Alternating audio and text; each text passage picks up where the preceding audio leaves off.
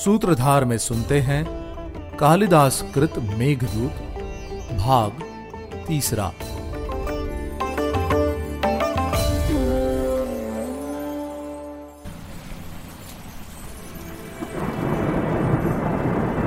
यक्ष की पत्नी। एक और यक्ष अपनी पत्नी को संदेश भेजने के लिए मेघ को मनाने में लगा हुआ था, और दूसरी ओर उसकी पत्नी विरह में व्याकुल हो रही थी। सौभाग्य से उसकी सखियाँ उसके इस दुख को बांटने के लिए हमेशा उपलब्ध होती थी, अन्यथा एकांत में यक्ष की पत्नी अपने प्राणों का त्याग कर सकती थी। यक्ष की प्रतीक्षा में अब कई माह गुजरते हुए उसकी पत्नी की काया क्षीण होने लगी थी। उसके होठों का रंग फीका पड़ गया था।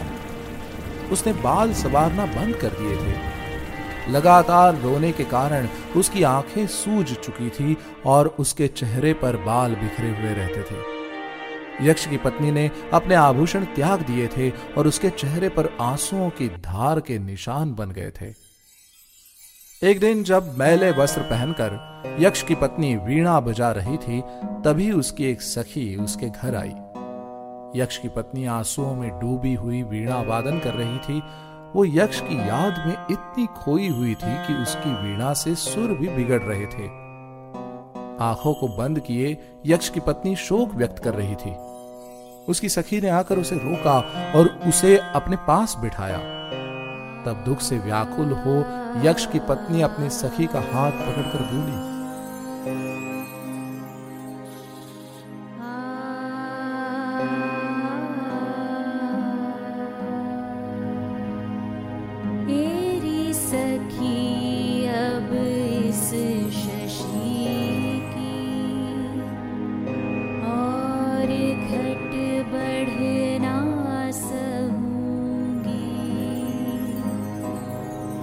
Ele sequer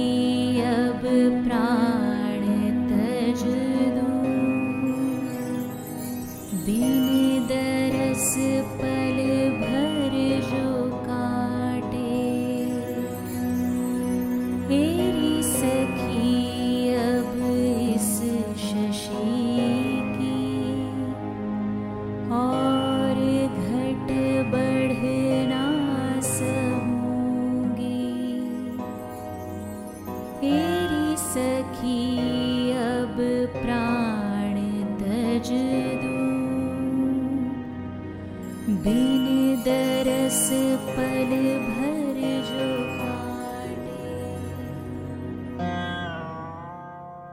ऐ सखी अपने हृदय का अंश बटना जानती हो। ऐ सखी अपने हृदय का अंश बटना जानती हो या तो आलिंद पास होंगे, या निलय से काम होगा। है सखी, उनके बगल से चार पग भी साथ चल दूँ। उन पगों की श्रृंखला में मेरा चारों धाम होगा। उन पगों की श्रृंखला में मेरा चारों धाम होगा। एरी सखी एरी सखी, अब बाजुओं में ही शयन संभव बनेगा। एक घड़ी अब जागती तो लागे सौ सौ कल्प जागे। एरी सखी, अब इस शशि की और घट बढ़ना सहूँगी। तेरी सखी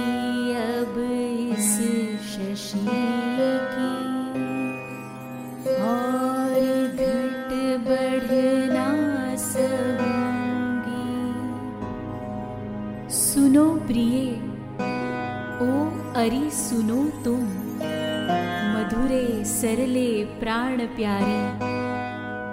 ये जो सारे नाद हैं, वो क्षीण होते जा रहे हैं।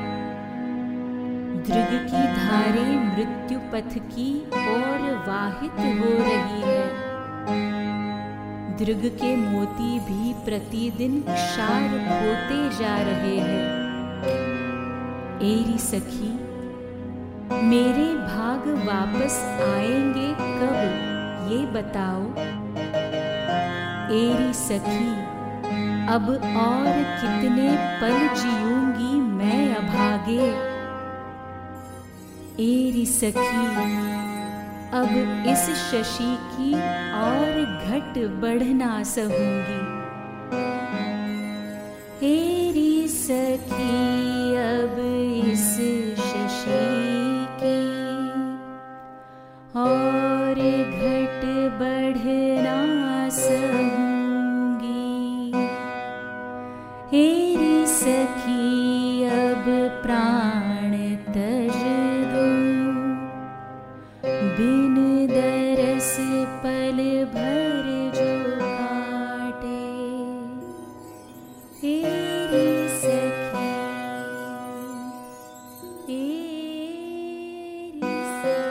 इस तरह अपना दुख व्यक्त करते हुए यक्ष की पत्नी मूर्छित हो गई।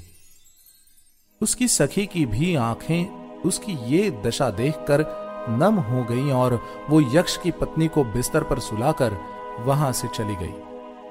अगली सुबह जब यक्ष की पत्नी की मूर्छा टूटी तो वो उठकर बाहर की ओर गई। उसे लगा जैसे उसके पति आने वाले हों, लेकिन तभी उसे ज्ञात हुआ कि अभी यक्ष के लौटने में समय शेष है। एकांत में होने पर यक्ष की पत्नी अपने कमरे में पिंजरे में बंद एक मैना से बात करती रहती थी। हर समय सखियों की उपलब्धता न होने के कारण ये मैना ही उसकी साथी बनी हुई थी। यक्ष की पत्नी ने कुछ फूल एकत्र करके रख लिए थे, जिनको प्रतिदिन गिनकर वो यक्ष का शाप समाप्त होने के दिन गिना करती थी। समय समय पर यक्ष की पत्नी यक्ष का चित्र बनाकर उसकी यादों को सहज लेती थी।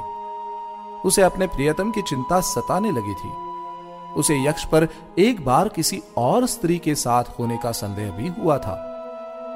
अब यक्ष से दूर होने पर यह संदेह भी धीरे धीरे बढ़ रहा था, क्योंकि इतने माह बीत जाने के बाद भी यक्ष का कोई संदेश उसे नहीं मिला था। दिन रात बिलाप करती हुई यक्ष की पत्नी अब दुर्बल हो चुकी थी, किंतु अपने पति के प्रति उसका प्रेम अभी भी जीवित था। क्या यक्ष अपनी पत्नी तक संदेश पहुँचा पाएगा?